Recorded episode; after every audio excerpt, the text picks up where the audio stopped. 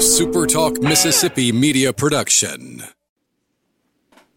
Joining us now on the College Corner Hotline is the only BSR that I do business with, Brian Scott Rippey from Sports Talk Mississippi, my rebel compadre, my little bro, as I like to refer to him, here with us today. All right.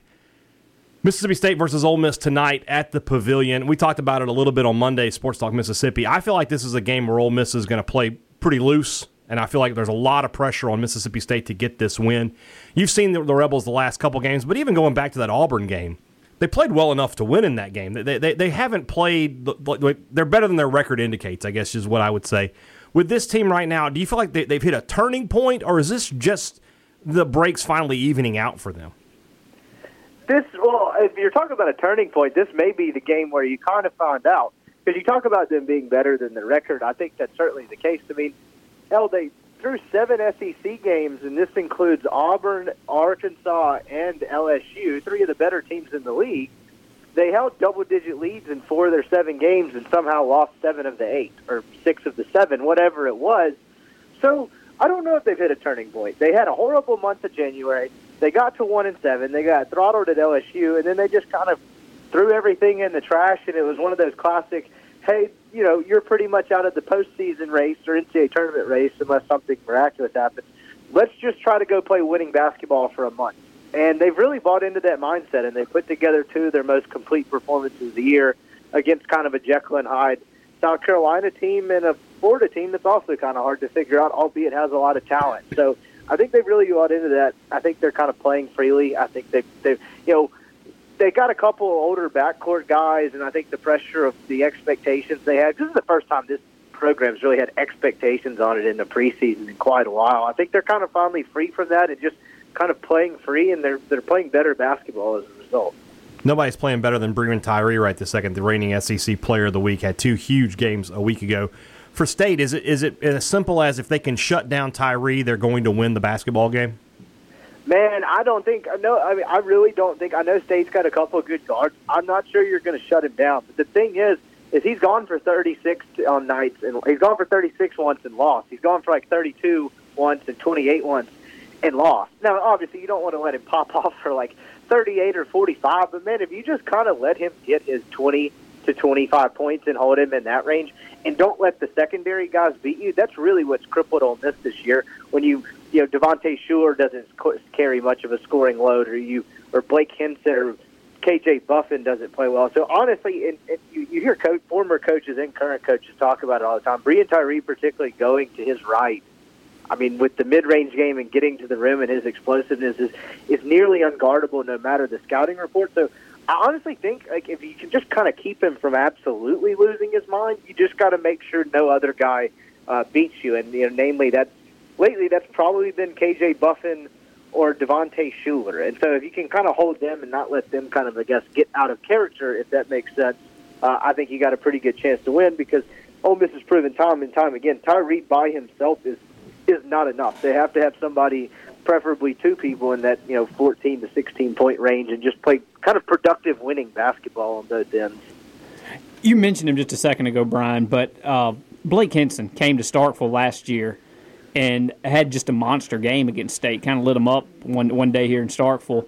Um, he he hasn't been a name that has been talked about just a ton this year but I, I kind of feel like it's in him to just go off in a game or two. I mean, is is has he kind of fallen off a little bit? And is this a game that you might could see him, uh, given what he did against Mississippi State a year ago? Could, could you see him having a big big game in this one?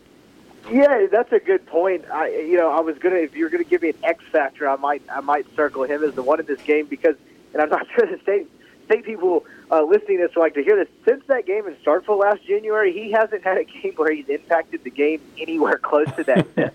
Literally not since. And so I think actually the, the South Carolina game this past uh, week was the uh, was probably the closest he's gotten to that. He only you know he had 13, 14 points, something like that, but he played good defense. He drove to the rim and he didn't turn the basketball over.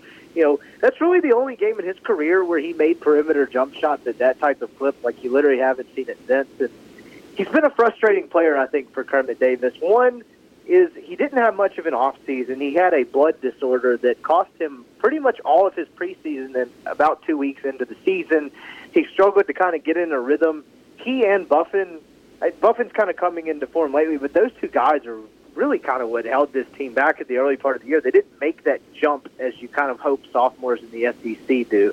You know, he, he Blake's shot, shot selection isn't always good, and he lets the fact that whether he's knocking down jump shots affect other aspects of his game, affect his defense, and things like that. And so, if he can kind of play smart and drive to the rim with a jump shot in there and mixed in between, that's kind of his game. And you saw that against South Carolina. And so, you know, that's definitely a guy, along with those other two I mentioned earlier, to watch secondary to Tyree. If he can play smart and play well, it helps Ole Miss his chances of winning immensely. But you're exactly right; he really hasn't made much of a consistent impact this year, and that's that's a huge reason why this team has struggled the way it has. One guy, uh, Coach Howland mentioned today when we talked to him, aside from the, the usual suspects at Ole Miss of Tyree and Shuler and Hinson, was Carlos Curry. Said he's made a, a, big impact in the last couple of games. Is that the guy outside of the starting lineup that, if you said could make a, an impact on this game in particular, you'd be watching? It, it happened a couple weeks ago, and you know, it, Howland might be onto something there because State is much bigger on the interior. But Kermit, after they got housed at LSU, and it may have happened a little bit before this, really just kind of cut down his rotation. They were trying. They were. They thought they were a deep team. They thought they could play nine to ten guys in a game at times, and they just I mean, to be completely honest, there's been some recruiting misses on the bench. I, I don't think there's any other way to say it. And so he decided to kind of trim it down to seven, eight guys. And really, lately, they've only been playing Austin Crowley and Bryce Williams off the bench and those two guards. And he doesn't mind going small. And he doesn't mind giving up the size. But oh, with with regards to Curry, Sy or Buffen or both get in foul trouble, and Lord knows Buffen uh, loves to foul. You know that might be a guy they have to go to just because against Mississippi State I mean, the small thing may work if you're making jump shots on one end, but it, at a certain point, you know, with Reggie Perry and a couple of the other guys they have down there, you might be giving up too much size. So I wouldn't necessarily bank on him playing significant minutes in this game, but if you get Sy or Buffen into foul trouble, I, I don't know what other option they have other than Curry. One last uh, question before we get you out of here. Just looking at this game in particular, like I said, I think State's under some pressure because they need to keep the positive momentum going towards the NCAA tournament. I feel like Ole Miss has some positive momentum going. What happens for, for both teams, in your opinion, with a win or a loss? Um, I mean, I, I, this game is definitely more important for State. I mean, State's on the track, on path to the NCAA tournament. As we talked about on radio the other day, you know, their schedule kind of lines up to where they just can't afford bad losses. And, you know, with as unpredictable as Ole Miss has been, this could turn into a not so bad loss, or it could turn into a bad one if they lost. But they're they're certainly the better team. I think it's a bad matchup for Ole Miss. I mean, Reggie Perry, if he's not the SEC Player of the Year, I, I don't really have anything for you, and so I, I just I think they're going to struggle with that. You know, but at the same time, you know, I, I don't know what it means for Ole Miss to be honest, because the only way they actually get in some sort of reasonable postseason conversation again would be a win at Mississippi, I mean, win against Mississippi State, and then a win at Rupp on Saturday. And you know, if that, like, I would put more money on me being able to dunk a basketball than both of those happening. So I don't necessarily see it. I think it's just for Ole Miss, it's just kind of them wanting to continue to play better and kind of gain confidence and just kind of finish the season strong because they they went about three weeks without winning a game, and I don't think they want to experience that again. So you know, for Ole Miss, it just kind of keeps you on, I guess, the very, very outside edge of, you know, NIT. You know, it sounds crazy to say NCAA tournament talk, but I guess technically it's still mathematically possible. That type of thing. Whereas for State, I think this could be a big chance to kind of, one, get a huge road win, which is hard in this league, and two, kind of stay on that NCAA tournament path and avoid RPI pitfall. Because to me, with State schedule, it just seems like every time they get one of these road wins, it's kind of checking off a business box and – you know you give yourself a little bit more wiggle room with each win. All right. Six o'clock tip off at the Pavilion. Sports Talk Mississippi will wrap up at five thirty, and Rippey and I will head to the arena. Uh, from there, we'll have some uh, pre, maybe some pregame coverage, definitely some postgame coverage uh, from the both of us, and of course, you can check out everything we do at SuperTalk.fm. Man, thanks for joining me. I'll see you tomorrow. See y'all there. See you tomorrow, Brian. Thanks, man. See you.